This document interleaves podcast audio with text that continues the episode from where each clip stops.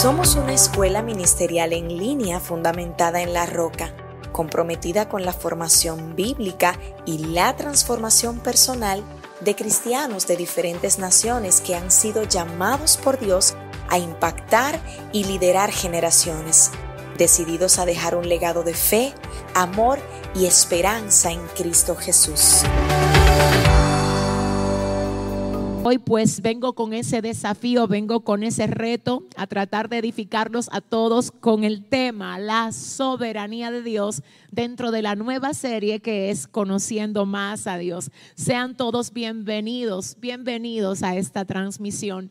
Yo espero que ya estén listos con libreta, con Biblia en mano y sé que ya todo está modernizado y que quizás muchos de ustedes lo que tienen es el teléfono, el iPad para tomar los apuntes, pero no importa dónde ustedes lo vayan a tomar, lo importante es que retengan lo que Dios hoy nos quiere comunicar. Amén. Gloria a Dios. Vamos a iniciar leyendo lo que es la palabra del Señor en el libro de Primera de Crónicas, capítulo 29, los versos 11 y 12. Y tenemos de regreso con nosotros a nuestra querida Cristina, quien va a dar lectura a esta primera parte del texto que, como ya dijimos, está en el libro de Primera de Crónicas, capítulo 29, versos 11 y 12. ¿Qué dice Cristina? La palabra se lee en el nombre del Padre, del Hijo y del Espíritu Santo. Tuya es, oh Jehová, la magnificencia y el poder, la gloria, la victoria y el honor, porque todas las cosas están en los cielos y en la tierra son tuyas. Tuyo, oh Jehová, es el reino y tú eres excelso sobre todos. Las riquezas y la gloria proceden de ti y tú dominas sobre todo. En tus manos está la fuerza y el poder y en tus manos el hacer grande, el dar poder a todos. Mm, gloria a Dios poderoso, tremendo. Yo quisiera iniciar, luego de haber escuchado esto, con lo que es la definición de soberanía. Señores, hablar de la soberanía de Dios es hablar de lo que hace referencia al derecho absoluto y exclusivo que Él tiene para ejercer autoridad en el universo, en la tierra y todo lo que la habita. Repito, hablar de la soberanía de Dios es hacer referencia al derecho absoluto y exclusivo que Él tiene para ejercer autoridad en el universo, en la tierra y todo lo que la habita. En otro orden, el Señor es absolutamente soberano de todo, porque todo lo que existe, todo lo que hay, salió de Él y es sustentado por Él. Hablar de la soberanía de Dios es específicamente hablar, oiga bien, del derecho que el Señor tiene como fundador de todo, de hacer todo lo que Él quiere, como quiere, con quien quiere y a la hora que quiera y que nadie le pueda decir a Él que tú haces. En otras palabras, absolutamente nadie puede cuestionar a Dios, porque Él es el único ser, el único ser que todo depende de Él y Él no depende de nadie todo salió de Él y Él no salió de nadie. Él es eterno, Él es absolutamente todopoderoso, Él es omnisciente, como ya vimos el lunes pasado, y es soberano. El único absolutamente soberano es nuestro Dios. Yo quiero que ustedes se graben esto.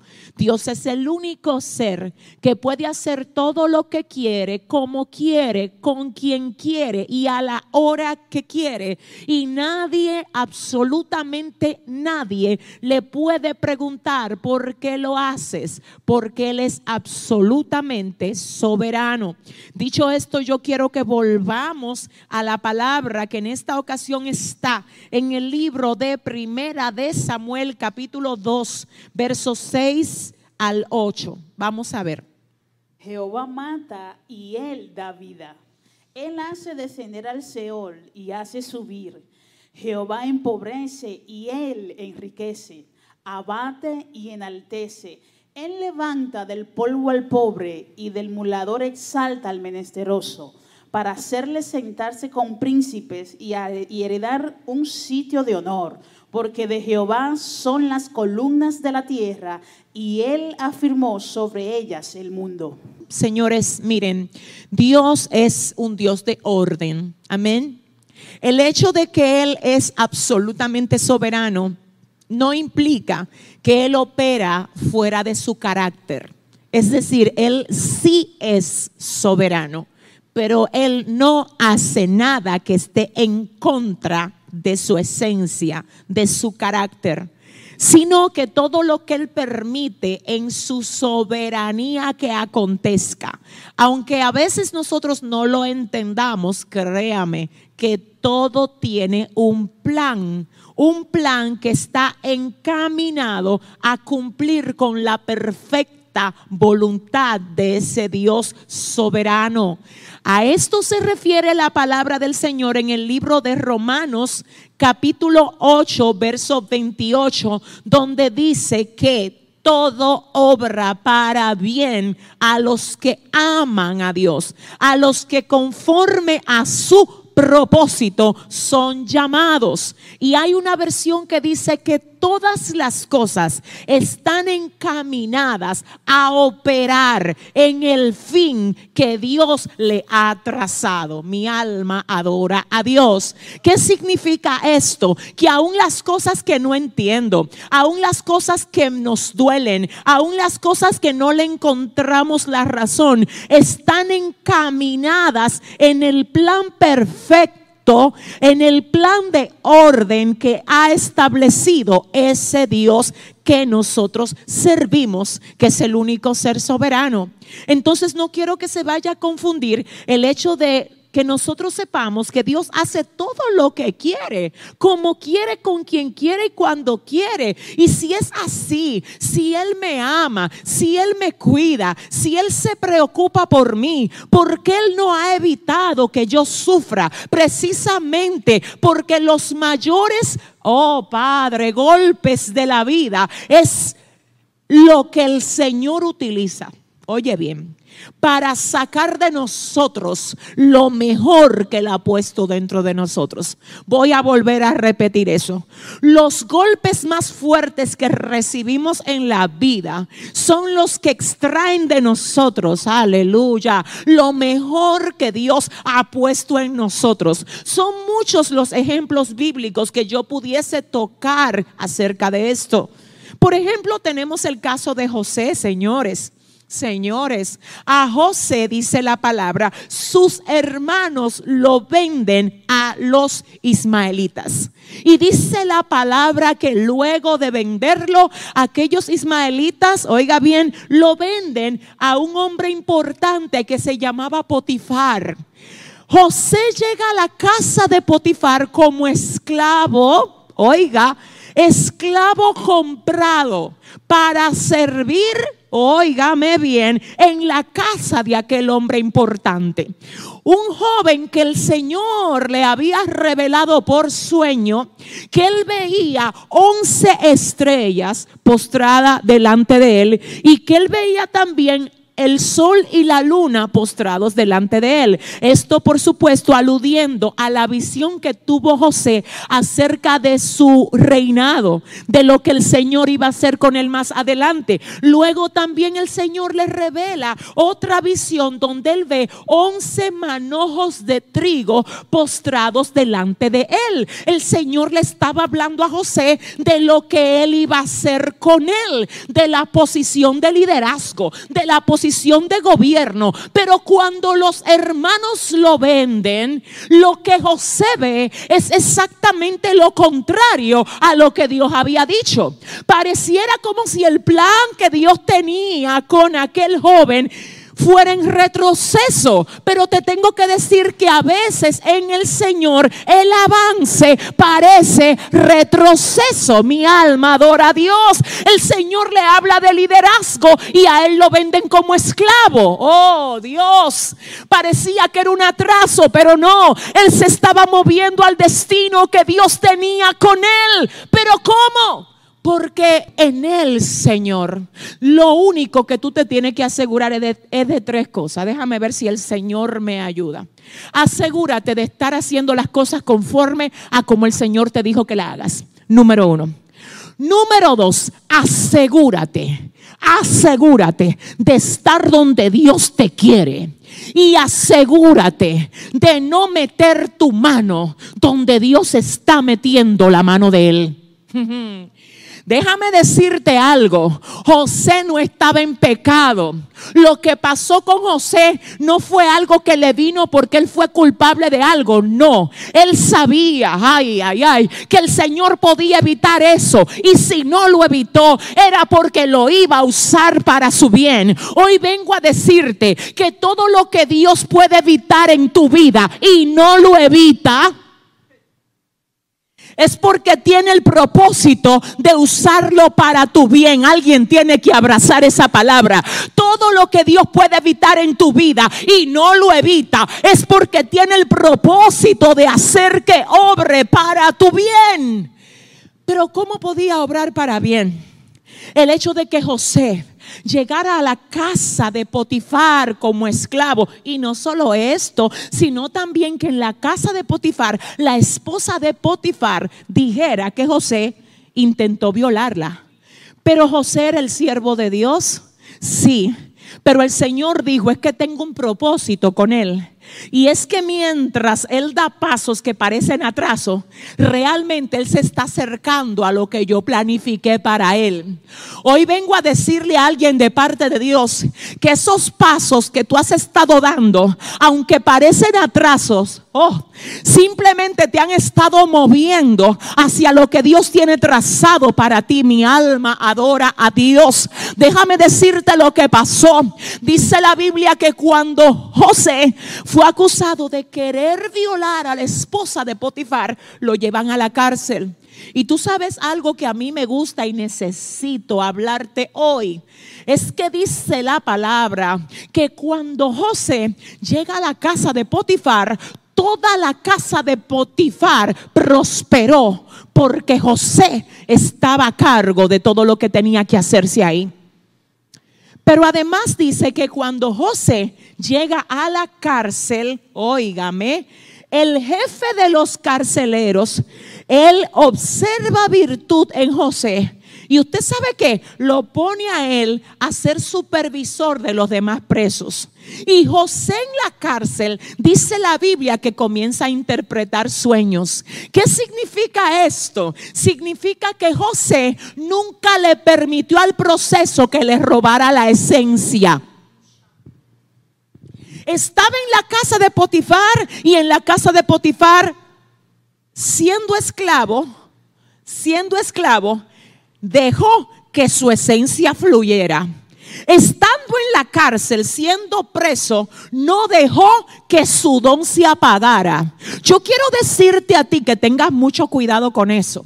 Porque a veces en el proceso, ay, ay, ay, si tú dejas que la gracia, que el don, que el fruto que Dios quiere que tú des se frustre y se apague, tú eres el que vas a estancar tu avance, no el proceso. No, no, no. Déjame decirte qué es lo que pasa. Si tú desde el proceso te atreves a dar fruto, Déjame decirte qué es lo que Dios va a hacer. Dios cada vez que tú pases por un proceso, por una etapa, por un momento de dificultad y te ve a ti dando fruto, mira, en el cielo van a decir de ti, lo pasaste.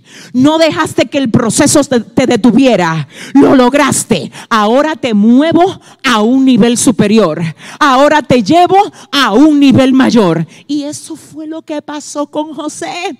Cuando él dejó lo que tenía que dejar en la casa de Potifar, el Señor permite que esta situación se dé para empujarlo al próximo peldaño de la escalera que él tenía que tomar. ¿Y sabe cuál fue ese peldaño? La cárcel. En la cárcel, como ya dijimos, comienza a dejar que su don fluya. My God. Yo quiero hablar hoy con alguien que quizás no está en una cárcel física, pero estás en una cárcel donde te sientes preso, donde, mira, estás esperando la hora para salir de ahí. Quizás estás en un momento de tu vida al que no le encuentras la razón ni el por qué. Quizás a eso tú le llames cárcel. Pero yo vengo a decirte desde República Dominicana, no dejes que esa cárcel paralice lo que tú puedes producir. Produce fruto para el Señor. Desde proceso ora. Desde ese proceso créele a Dios. Desde ese proceso deja que lo que Dios ha dicho de ti se revele, se manifieste, aún sea frente a la cara del mismo diablo. No dejes que tu fruto se frustre por causa de tu proceso. Señores, mi alma adora a Dios. ¿Sabes algo? Cuando José le interpreta el sueño al panadero, dice la palabra que le dice, mira, tú vas a morir. Lo siento, pero tú vas a morir. Señores, me gustan los dones no adulterados. Me gusta la gente que no está tratando de congraciarse con los dones que tiene, sino que dice la verdad a quien tenga que decirle la verdad.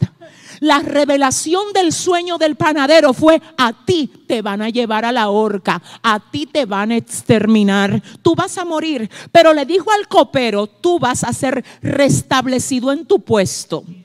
Y quiero que cuando te restablezcan en tu puesto, tú le hables de mí a Faraón. Fíjese qué tremendo. Este ilustre José, que se maneja de una manera tan tremenda en la palabra de Dios, comete un pequeñito error y es que a él se le olvida que el Dios que le reveló el sueño, que permitió que él llegara a la casa de Potifar, que ahora había permitido que él llegara a la cárcel, no había perdido el control y José de algún modo como que quiso, tú sabes, dar su ayudadita en medio del proceso. Y le dice al copero, cuando te restablezcan en tu cargo, háblale de mí al faraón. Y sabes lo que dice la palabra, mi alma adora a Dios, que cuando llegó el copero donde Faraón se le olvidó todo acerca de José y no lo mencionó. ¿Tú sabes por qué al copero se le olvidó? Porque el reloj del cielo no había marcado la hora para que José saliera de ahí. Y te voy a decir una cosa, el problema de mucha gente es que no está entendiendo que hasta que tú sueltes todo lo que Dios quiere que tú sueltes en tu estado actual, Dios no te va a sacar de ahí. A veces quien retrasa tu salida del proceso no es el diablo ni es Dios, es usted. Porque usted está pensando en por qué no me sacan y por qué esta prueba no termina y por qué esto no cambia y por qué aquello no es diferente. Dice el Señor, si te dejara de estar viendo todo eso que te distrae y te entretiene y te pusieras a pensar, ¿qué será lo que Dios quiere que yo dé aquí? Analiza, analiza de qué te estás dejando distraer. Analiza por qué, aleluya, yo todavía no te he sacado de ahí. Porque si Dios hace todo lo que Él quiere, como quiere, con quien quiere y a la hora que quiere, y a ti te tiene todavía en el proceso donde tú estás, hay algo que tú tienes que dejar ahí de ti que por estar mirando, ¿y cuándo será que Dios me va a sacar? ¿Y cuándo será que Dios va a cambiar a fulano? ¿Y cuándo será que esto va a ser diferente? Tú por estar distraído o distraída con todo eso, no estás entendiendo que hay algo que tú tienes que dejar en ese proceso, que hasta que no lo sueltes, mi alma adora, que hasta que no lo dejes ahí, Dios no te va a sacar de ahí. Yo necesito hablar con alguien, señores, señores, escuchen palabra de Dios, aleluya. Oh, el Señor puede hacer todo posible. Todas las cosas son posibles para Él. Es por su soberanía que tú le sirves. Señores, nosotros le servimos al Señor y no es porque nosotros calificábamos para servirle, no. La causa es que Él en su soberanía nos llamó, nos señaló, nos dijo, tengo propósito para con cada uno de ustedes, aleluya. Entonces, en ese sentido, déjenme decirle lo que pasó. José trata de meter la mano humana en algo que estaba siendo absolutamente movido por la mano divina. Mi alma adora. Escucha lo que te dice el Señor. Déjame a mí trabajar en esto. No estés queriendo empujar cosas en tu forma. No estés queriendo forzar. Yo sé lo que tengo que hacer y en mi momento, te dice el Espíritu Santo, yo lo voy a hacer. Acerca de esto dice la palabra del Señor que luego de dos años el faraón tiene un sueño. Y cuando no hubo quien interpretar el sueño, el copero se acordó de José. Pero esto no era algo que dependía del copero. Esto ni siquiera dependía de Faraón. Esto dependía de Dios. Y cuando el Señor dijo, llegó la hora de sacar a José de esa cárcel, Él hizo que Faraón tuviera un sueño. ¿Y sabes lo que me gusta a mí de esto? Que dice la palabra que mandaron a buscar a José a la cárcel. Y tú sabes lo que pasó. Dice la Biblia que lo sacaron apresuradamente.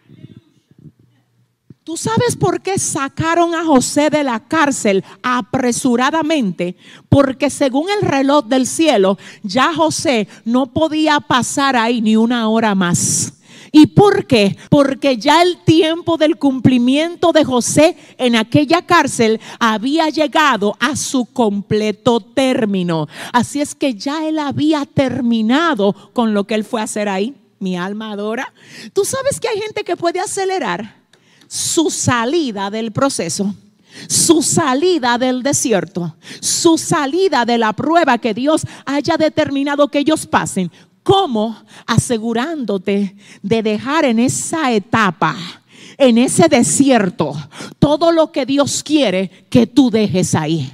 Tú sabes que hay cosas que Dios las está permitiendo en tu vida para quebrar el orgullo. Pero por más golpes que el proceso te da, tú sigues con el orgullo.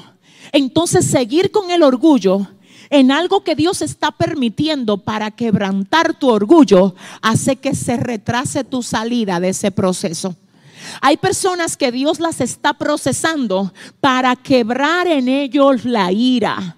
Y ellos, por más que Dios los está procesando, siguen estando llenos de ira, siguen enojándose, siguen explotando, siguen estallando por cualquier cosa. Y eres tú cuando te comportas así que retrasas el proceso.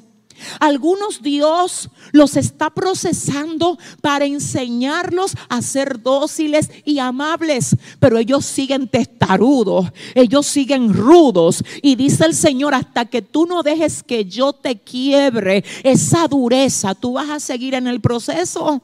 ¿Qué es lo que hoy el Señor te dice? No confundas que yo no te amo, no confundas que a mí no me duele verte sufrir, no confundas que yo me olvidé de ti, no lo confundas con el hecho de que te amo tanto que no te voy a dejar salir igual de ese proceso.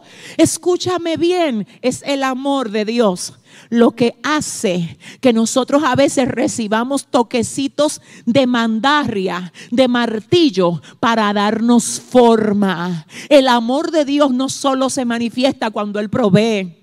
El amor de Dios no solo se manifiesta cuando Él defiende, cuando Él sana, no hermanos. El amor de Dios también se revela cuando Él permite que algunas cosas nos quiebren para sacar lo mejor que Él ha puesto en cada uno de nosotros. Entonces déjenme decirle lo que pasa.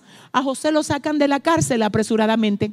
Ustedes conocen la historia y dice la Biblia que luego del faraón en Egipto no había otro cargo más importante que el de José. Ahí se da el cumplimiento de todo lo que Dios le había dicho a José en el libro de Génesis capítulo 37. Mi alma adora a Dios. En el 37 Dios le revela todo esto. Mi alma adora al Señor. Y en el 50 vemos a José. En el capítulo 50 de Génesis vemos a ese que fue vendido, a ese que fue esclavo, a ese que estuvo preso, diciéndole a sus hermanos, ustedes pensaron mal en contra de mí. Pero el Señor lo encaminó. Mi alma adora, Dios mío, ayúdame. José dice, ustedes pensaron que me estaban vendiendo. Ustedes que me estaban haciendo daño. Ustedes creyeron, pero el Señor, que es soberano y que hace lo que quiere, como quiere, cuando quiere, y nadie le puede decir qué haces.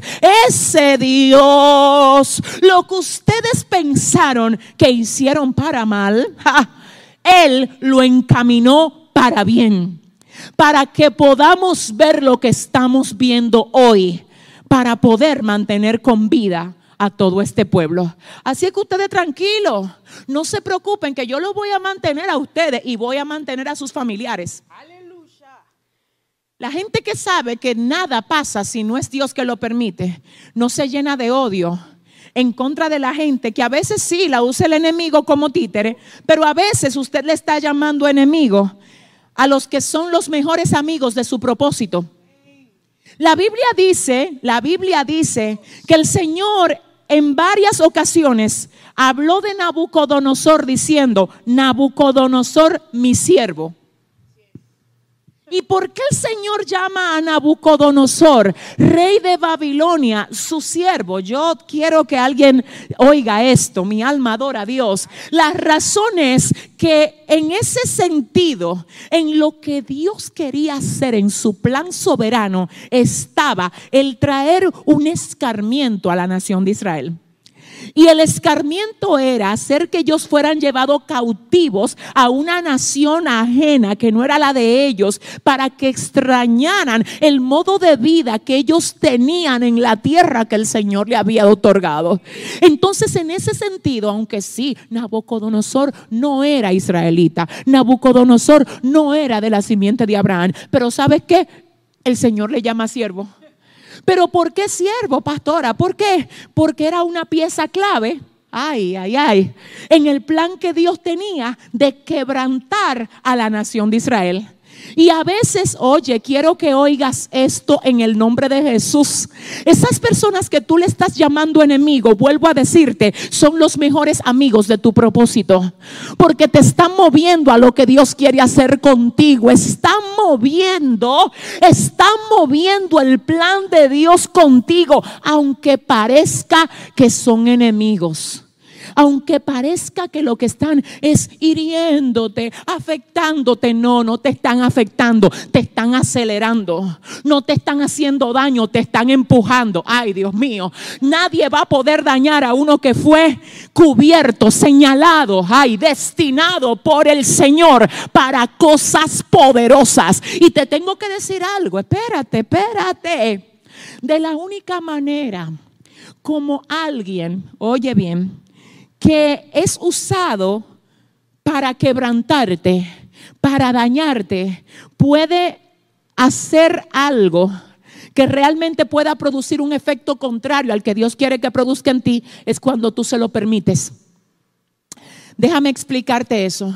Si tú no tienes la debida revelación para entender que el Dios que te llamó, que te ama, que te cuida, que tiene propósito contigo, es soberano.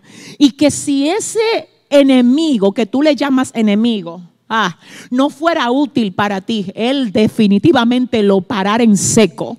Mi alma adora a Dios. Si tú no lo entiendes así, entonces tú te vas a llenar de odio, te vas a llenar de amargura. Tú no vas a poder asimilar, óyeme, que todo realmente está agendado Oh Dios, con propósito, con destino, con intención divina para llevarte a ti a hacer lo que Dios quiere que tú seas. La Biblia dice, por Jehová son ordenados los pasos del hombre y él aprueba su camino. Entonces, ¿qué usted me quiere decir, pastora Yesenia Ten? Que fue propósito de Dios que mi papá y mi mamá me abandonaran o que a mí me violaran o que el hijo que yo tuve se me muriera, o que yo perdiera mi, mi embarazo que yo quería, que yo quería preservar. ¿Dónde estuvo Dios en todos estos momentos? Quizás muchas personas puede que se pregunten esto. Y yo vengo a decirte una cosa y quiero que tú me oigas en el nombre de Jesús. Una de las cosas que nosotros debemos de tener muy, muy claro es que nosotros vinimos del vientre de nuestra mamá sin nada. Hablando de esto, Job dice, desnudo salí del vientre de mi madre. Y él dice, desnudo volveré allá. Jehová dio, Jehová quitó, sea el nombre de Jehová bendito. Nosotros dijimos al inicio de esta clase que el Señor es el dueño absoluto de todo. Cuando nosotros nos queremos hacer dueños de algo que Él nos da prestado, ahí es que está el problema. Porque el que da tiene derecho a quitar. Entonces, ¿qué es lo que pasa con mucha gente? Que Dios le está dando bendiciones para que ellos la disfruten a modo temporal y ellos se quieren hacer dueños con derecho. Y no, nosotros no somos los dueños de lo que Dios nos da, somos los mayordomos porque el dueño es Él. Así sea de tus hijos, el dueño de tus hijos es Dios. Tú eres la persona que el Señor confió para que los forme, para que los cuide hasta que Él quiera es hasta que Él quiera. Nosotros nos pusimos en la cabeza que no se supone que un padre tenga que enterrar a sus hijos. Hermano, el que sabe, oiga bien, el día que nosotros nacemos y el día que nosotros morimos es el Señor. Y te tengo que decir aún más, aún de tu propia vida, es Él el dueño. Es Él el dueño. Por eso es que tú no dispones el día que te vas de la tierra porque lo que tenemos es un préstamo de vida. La vida de nosotros le pertenece a Dios. Hablando de esto, el libro de los Salmos, capítulo 104 dice, hablando del hombre, le quitas el hálito y deja de ser sin tu hálito deja de ser. Tú lo ves caminando por ahí lleno de orgullo, de que sabe mucho, de que tiene un apellido importante, de que tiene dinero, de que tiene bienes. Pero si tú le quitas el hálito, deja de ser. Entonces, ¿qué significa esto? También en el Nuevo Testamento hay una parábola, hay una anécdota de un hombre rico que quiso almacenar muchos bienes y le dijo al alma, alma, gózate, alégrate. No te turbes por nada porque tú tienes muchos vídeos, todo lo que tu alma, que él recibimos que él determine llevárselo. Pero algo importante también hay aquí y es esto. Cada uno es probado en el área que Dios decide usarlo. Tu proceso, tu prueba, te califica para ser usado en una área donde otros no tienen la experiencia, el aval, la vivencia que tienes tú.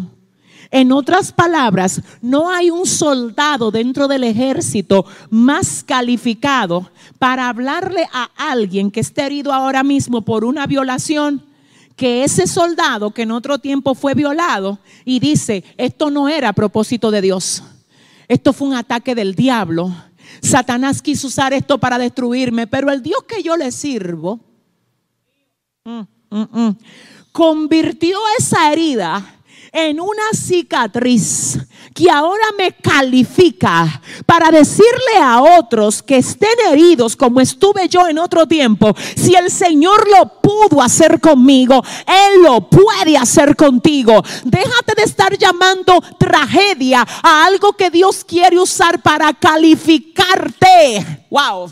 Para que puedas vendar a otros que están ahora pasando por lo que en otro tiempo pasaste tú. Así es que si estás ahí conmigo, si estás conectado a esta transmisión, yo quiero que ahora mismo tú digas, gracias Señor por tu soberanía. Yo quiero que tú te atrevas a decirlo conmigo yo también desde aquí. Desde este altar te digo, Dios, gracias por tu soberanía. Porque en tu soberanía tú no tenías que llamarnos, pero nos llamaste. Tú no nos necesitabas, Dios. Tú nos llamaste por tu amor, por tu amor, Señor. Miren, déjenme decirle algo. Ay, Dios mío. El Señor no nos necesita a nosotros. No, hermano. Yo quiero que usted oiga, el Señor no necesita de mí ni de usted para poder ser Dios. Él es Dios sin mí, sin usted. Quien no somos nadie sin Dios, somos nosotros. Y quizás algunas personas ahora mismo dirán, ay, si Dios me necesita para hacer su obra. Bueno, la cosa es que si usted decide no hacer la obra de Dios o si yo decidiera no hacerla, en menos de un segundo el Señor tiene mil, mil de reemplazo. Tiene millones de reemplazo. Por eso cuando Elías pensó que era el único que quedaba, dice la palabra que el Señor le responde a Elías diciéndole, no Elías, tú no eres el único. Tú no eres el único profeta que yo tengo que no ha doblado rodilla delante de Baal. No, Elías, déjame decirte algo. Todavía a mí me quedan siete mil profetas que no han doblado rodilla delante de Baal. En otras palabras, usted no es el único que puede predicar bien. Usted no es el único que puede cantar bien. El único que puede danzar bien en su iglesia no es usted. Dios tiene muchos instrumentos. Ahora, ¿qué pasa? A veces la vasija se cree demasiado importante. Y mire, déjeme decirle una cosa, mi alma adora a Dios. El Señor no va a parar su plan a favor de la tierra. Cuando nosotros nos involucramos en ese plan, los beneficiados somos nosotros.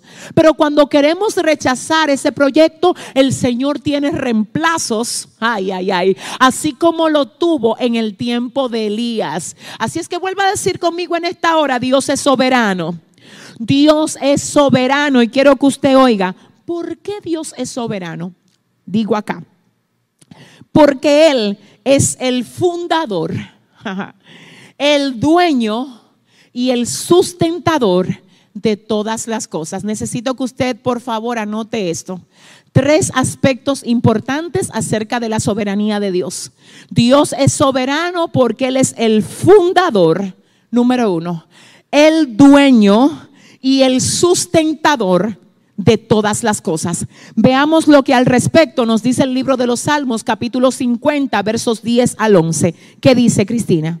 Porque mía es toda bestia del bosque y los millares de animales en los collados. Conozco a todas las aves de los montes y todo lo que se mueve en los campos me pertenece. Si yo tuviese hambre, no te lo diría a ti porque mío es el mundo y su plenitud. Dios mío, mi alma adora a Dios. Oigan esto, señores. Salmo 50, 10 y 11, Cristina, por favor vuélvelo a leer porque eso está demasiado poderoso. Porque mía es toda bestia del bosque y los millares de animales en los collados. Conozco a todas las aves de los montes y todo lo que se mueve en los campos me pertenece. Si yo tuviese hambre, no te lo diría a ti, porque mío es el mundo y su plenitud. Poderoso. ¿Qué es exactamente lo que el Señor está señalando en este momento aquí? El Señor está hablando acerca de el modo como las personas perciben lo que le dan a Él. A veces la gente cree que le está dando algo a Dios. Señores, no, a Dios no le damos, a Dios le devolvemos de lo que ya recibimos de Él. Si usted le dedica tiempo de su vida al Señor, usted no le está dando nada a Dios. Usted le está devolviendo de lo que Él le dio a usted. Si usted le dedica talento suyo al Señor, usted no le está dando, no es dándoselo, no, es honrando al dador de su talento con lo que usted recibió de él. La Biblia dice en el libro de Santiago que toda buena dádiva y todo don perfecto viene de lo alto, ay, del Padre de las luces, en el cual no hay mudanza ni sombra de variación. Y aquí el Señor le aclara al pueblo de Israel diciéndole, ustedes creen que ustedes me están dando a mí ofrenda o que me están dando a mí lo que yo pido que ustedes me den. Señores, no se equivoquen, que ustedes lo que hacen es que me devuelven a mí. Por eso dijo David en algún momento, Señor, de lo recibido de tu mano es que te damos, Señor, aleluya. Y cuando nosotros tenemos la sabiduría, el entendimiento, la luz de Dios, para entender que todo lo que somos y todo lo que tenemos procede de Él. Igualmente tenemos la luz de Dios para no dejar de darle nada al Señor de lo que Él demanda de cada uno de nosotros. Y esto es exactamente lo que el Señor establece aquí diciendo, déjame aclararte algo, mío es todo animal que se arrastra sobre la faz del campo. Todo lo que hay en la tierra me pertenece a mí. Si yo tuviera hambre, yo no te lo pediría a ti porque el mundo y todo lo que en él hay me pertenece a mí. Entonces, ¿qué significa esto? Quiero que tú oigas, quiero que oigas, quiero que escuches. Ay Dios, es a nosotros que nos conviene hacer a Dios partícipe de nuestro tiempo, hacerlo partícipe de nuestros talentos, hacerlo partícipe de los recursos que recibimos de parte del Señor. Hay personas que me han dicho, ¿usted cree que está bien que se hable de darle a Dios en medio de la cuarentena? Qué pregunta tan inapropiada. Porque la gente no entiende que no se habla de darle a Dios en medio de la cuarentena. Esa no es la forma de verlo. Se trata de honrar con lo que el Señor te da, ah Dios mío, a quien te sustenta en la cuarentena. Y no solo en la cuarentena, sino a quien se encarga de proveerte todo lo que te hace falta cada día de tu vida. Las personas se ofenden cuando le hablan de honrar a Dios con lo que reciben de Dios, pero no se ofenden cuando le hablan de recibir de Dios. Entonces, si te ofende que te hablen, quiero que oigas, si a ti te ofende que te hablen de honrar a Dios con lo que tú recibes de Dios, deberías también de sentirte muy ofendido cuando te hablan acerca de que Dios provee para ti. ¿Por qué no te ofende que te digan que Dios provee? Pero sí te ofende que te digan honra a quien te provee con aquello que Él te proveyó, para que parte de tu adoración sea expresada con decir al Señor, mira Dios, yo pongo de lo que yo recibo de ti un granito de arena para que en tu casa se pueda seguir haciendo lo que se tiene que hacer, para que la iglesia sea sustentada, para que en la iglesia puedan seguir llevando alimentos, medicina, ropa, para que podamos seguir siendo respuesta tuya, para que el templo se pueda sustentar, para que todos los gastos que hay en tu casa se puedan subsidiar, Señor Señor, yo quiero honrarte con lo que yo recibo de ti. No, pero hay gente que se desconectan, hay gente que dicen que son ladrones, hay gente, mire, eso es una evidencia de que entonces usted no tiene revelación, que usted no entiende de quién es que usted recibe.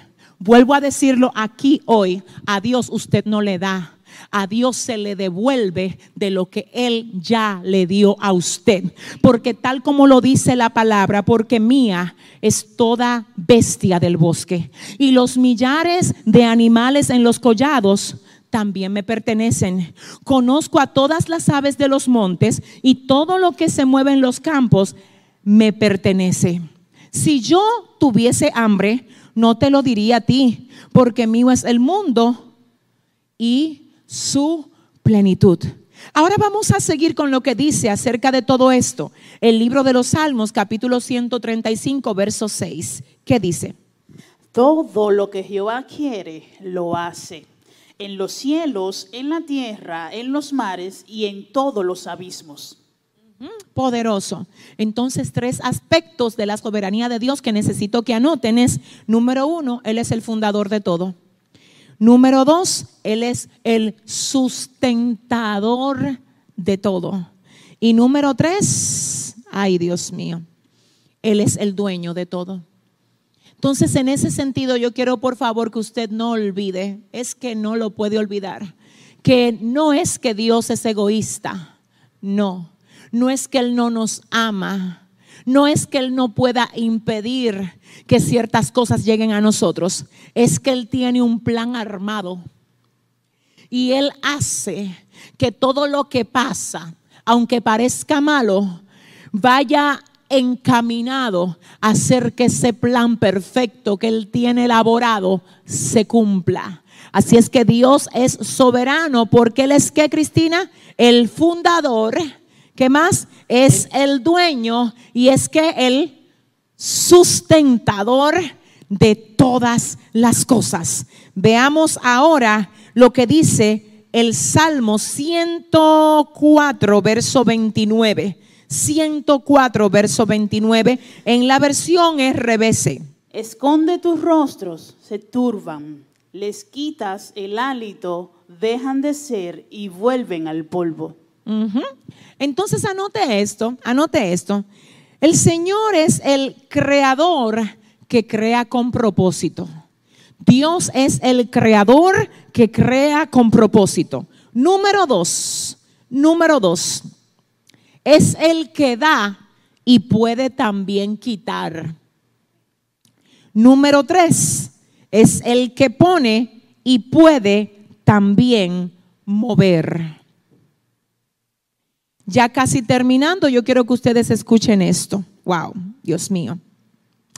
Dios puede quitar, puede mover, puede hacer todo lo que quiere, como quiere, con quien quiere y nadie le puede decir qué haces. Ahora bien, yo necesito ya casi concluyendo entrar a un punto que quiero que quede claro en esta clase y es la siguiente. No podemos nosotros adjudicar a Dios las consecuencias de los errores que nosotros cometemos. No diga usted que lo que usted está enfrentando ahora, si usted sabe que es una consecuencia de algo que el Señor le advirtió que no hiciera, pero como quiera usted hizo, a eso no le llame que es voluntad de Dios. A eso llámele corrección de Dios.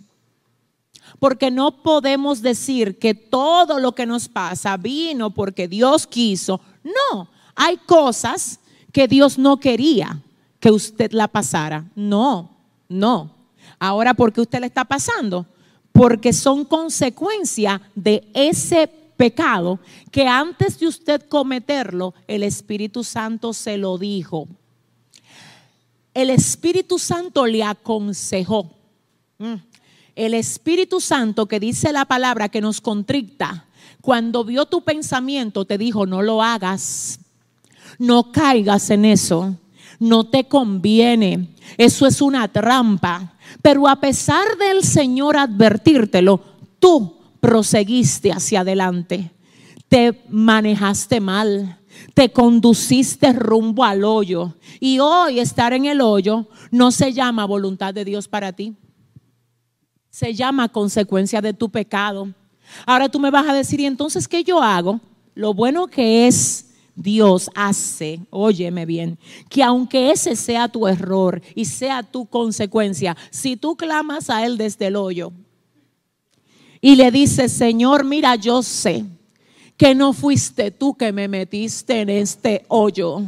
Yo sé que caí aquí por desobediencia. Yo sé que caí aquí por no escuchar tu voz. Si tú desde ese hoyo donde te encuentras, tú clamas a Dios, aleluya. Yo te doy por garantía que desde ahí, desde donde tú te encuentras ahora, el Señor se va a compadecer de ti. Él va a tener de ti misericordia. Pero no quieras echarle la culpa a Dios de algo que tú sabes que vino como consecuencia de un pecado tuyo, te dice el Señor. Entonces escucha esto, mi alma adora a Dios. Hoy te dice Dios, tú quieres saber si algo está dentro de mi plan para ti, aunque te duela. Si tú no lo provocaste, hmm, si tú no te lo buscaste, ay, ay, ay, ay, ay. Oh, si cuando llegó a ti tú estabas haciendo mi voluntad. Sí, sí, sí. Cuando llegó a ti, aunque tú clamaste a mí, yo dejé que fluyera. Entiende Entiende hoy, pueblo de Dios, que es que en su soberanía el Señor sacará lo mejor de eso. No, no es porque Dios le gusta verte llorar que Él está permitiendo que tú pases por eso. No, no es que a Dios le gusta verte sufrir, no, mi vida, no. La Biblia dice en el libro de lamentaciones que el Señor no aflige ni entristece de balde a los hijos de los hombres. En otras palabras, hay un plan de Dios ahí. Oye, oye, oye, mira, te habla el soberano Dios hoy, te dice, hey, mira, hay un plan mío ahí. Y lo que tú no entiendes hoy, si te mantienes haciendo la voluntad de Dios, mira, retén tu fe. En medio, mira, en medio del proceso, retén tu fe. Con lágrimas en los ojos, retén tu fe, porque si tú te mantienes aferrado a tu fe, aunque veas cómo todo se desploma, te doy garantía de parte de Dios a través de su palabra que esto no se va a quedar así sino que el Dios soberano hará que, como dice el libro de Jeremías, tu alegría sea mucho mayor de lo que fue tu dolor. Confía en el amor de Dios y aprende a entender al Dios que tú le sirves y a dejarte fiar de su magnífica, excelsa e inexplicable soberanía. Yo quiero orar. Déjame orar, déjame orar por ti. Ahí donde estás Ahí donde te encuentras, voy a orar pidiéndole al Espíritu Santo de Dios que sacuda tu vida hoy, que sacuda tu vida de toda congoja, de toda tristeza, que te ayude a enfocarte, mi alma adora, en lo que Él espera que tú te enfoques, aún en medio de ese proceso y en medio de ese desierto que tú estás atravesando. Espíritu Santo de Dios, gracias por permitirnos hoy poder desarrollar este tema basado en tu palabra, Señor. Gracias Dios por usar estos discipulados, aleluya, para edificar el corazón de tantas vidas alrededor de diferentes naciones, Señor. Y hoy te ruego, Padre, hoy te pido, Señor, aleluya. Wow, wow, wow que por favor, Señor, por favor, tú nos ayudes, Dios mío, Padre, a conocerte más cada día a comprenderte mejor, a dejar que tú hagas con nosotros todo lo que tú quieras sin poner resistencia, Señor. Ayúdanos a confiar en tu amor, en tu poder absoluto, Padre, y en tu magnífica sabiduría, Señor, en el nombre de Jesús, que ya no digamos no acepto. Ay, algo que tú quieres que aceptemos con humildad y mansedumbre y que digamos que sea a la manera de Dios. Que seas tú, Señor, dándonos entendimiento y discernimiento para nosotros saber qué vamos a reprender de nuestra vida y qué debemos de recibir como algo que viene de ti para formarnos, Señor. Ayúdanos a entenderlo, Padre. Ayúdanos a entenderlo, Dios, a que con gozo y con regocijo del alma Ay, aunque nuestra carne esté siendo golpeada, siempre podamos alabarte y confiar en tu magnífico amor, Señor. Gracias porque sé que esta palabra alguien necesitaba escucharla. Yo sé que alguien hoy necesitaba saber que tú estás en control de todo. Oh Señor, que tú lo ves todo, que nada se escapa de tu vista, Señor. Y que si hay cosas que no están cambiando es porque tú las estás usando usando para sacar de nosotros lo mejor, Señor. Bendice a cada familia, bendice Dios a cada matrimonio, bendice Dios, aleluya, a cada vida que estuvo hoy conectada con este discipulado, Señor, en el nombre del Padre, del Hijo y del Espíritu Santo de Dios. Amén y amén. Les amo. Que el Señor bendiga sus vidas. La cita próxima es este miércoles donde venimos con un culto glorioso que yo necesito que usted reciba al junto de toda su casa. Viene palabra poderosa para cada uno de nosotros a través de, esta vasija de barro que soy. Tengo un mensaje que sé que va a edificar tu corazón y que no quiero que te pierdas este miércoles a las 7.30 por aquí, por este mismo canal de YouTube, Yesenia TV, al que si no te has suscrito, quiero que te suscribas para que por favor recibas inmediatamente desde que entremos en transmisión todo lo que el Señor está permitiendo que nosotros podamos desarrollar por parte de Él para edificar el corazón de cada una de esas personas que necesitan recibir el consejo de Dios. Un abrazo, les amo, será hasta la próxima. Bye bye. Somos una escuela ministerial en línea fundamentada en la roca, comprometida con la formación bíblica y la transformación personal de cristianos de diferentes naciones que han sido llamados por Dios a impactar y liderar generaciones, decididos a dejar un legado de fe, amor y esperanza en Cristo Jesús.